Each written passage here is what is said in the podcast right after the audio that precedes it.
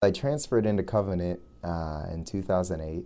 Uh, it was my first time in a real Christian environment, so it was a little bit overwhelming at first. So I ended up going on a study abroad uh, in Thailand.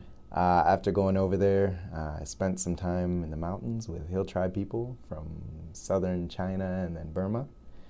Uh, and after going there, I got I felt like I really got exposed to suffering on like a massive scale, and uh, it really touched my heart. And so after graduating, I uh, sociology is what I graduated in. But after graduating, I ended up going back.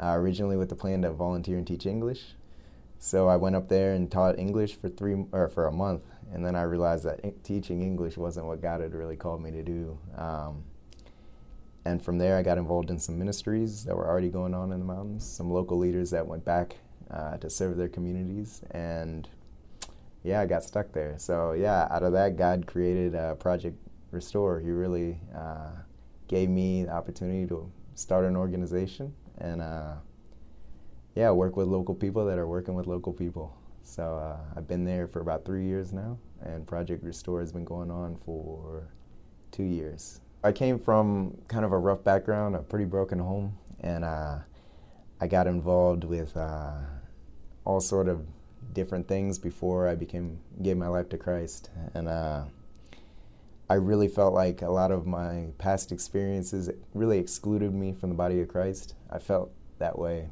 um, I felt kind of like a kind of like a outcast because of my background uh, and some of the stuff I had done. Uh, so after going to Thailand, uh, I got to witness uh, some stuff that God was doing over there through a drug rehabilitation program. It was a Bible center and it was open to anybody, but mostly it attracted people that were social outcasts and people that got involved in drugs. Uh, and it was run by a local guy named Tatupa, who had gotten a master's degree in ministry and decided to use that uh, for restorative purposes. So I got a chance to uh, go and see his work, uh, and it just it just really got personal because he he seemed to invest in the lives of people that just were completely broken, and he's uh, you know seems like he has it pretty much together. He had opportunities to go in the city and make money, but he chose to invest in his own people, and not just his own people, but people that were, you know, broken and from the fringe. And so, I guess I got there, and uh, I just really connected with uh, the students, and I ended up getting baptized with them.